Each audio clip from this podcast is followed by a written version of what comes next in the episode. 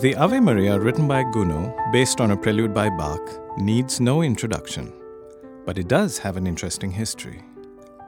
Gounod was engaged to a Miss Anna Zimmermann and used to often have dinner with her and her parents at a friend's place. And whenever he was there, he would improvise on the piano that his friend had. On one such occasion, he improvised a beautiful melody on Bach's prelude that was immediately notated by his future father in law. And so was born the piece Meditation on Bach's Prelude. But it doesn't end here.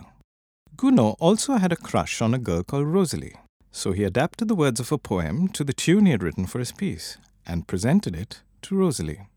But Rosalie's aunt, who thought that the words were too risque and that her niece would be influenced by them, suggested the words of the Ave Maria.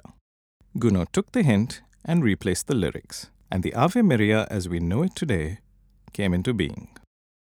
But Gounod wasn't finished yet. Neither admitting to his feelings for Rosalie nor acknowledging the contribution of her aunt, he dedicated his piece to another woman, a Mrs. Miolan Carvalho, the famous opera singer. But all this intrigue started with the divine Prelude Number 1 in C major from Book 1 of the Well Tempered Clavier by Johann Sebastian Bach. Here it is.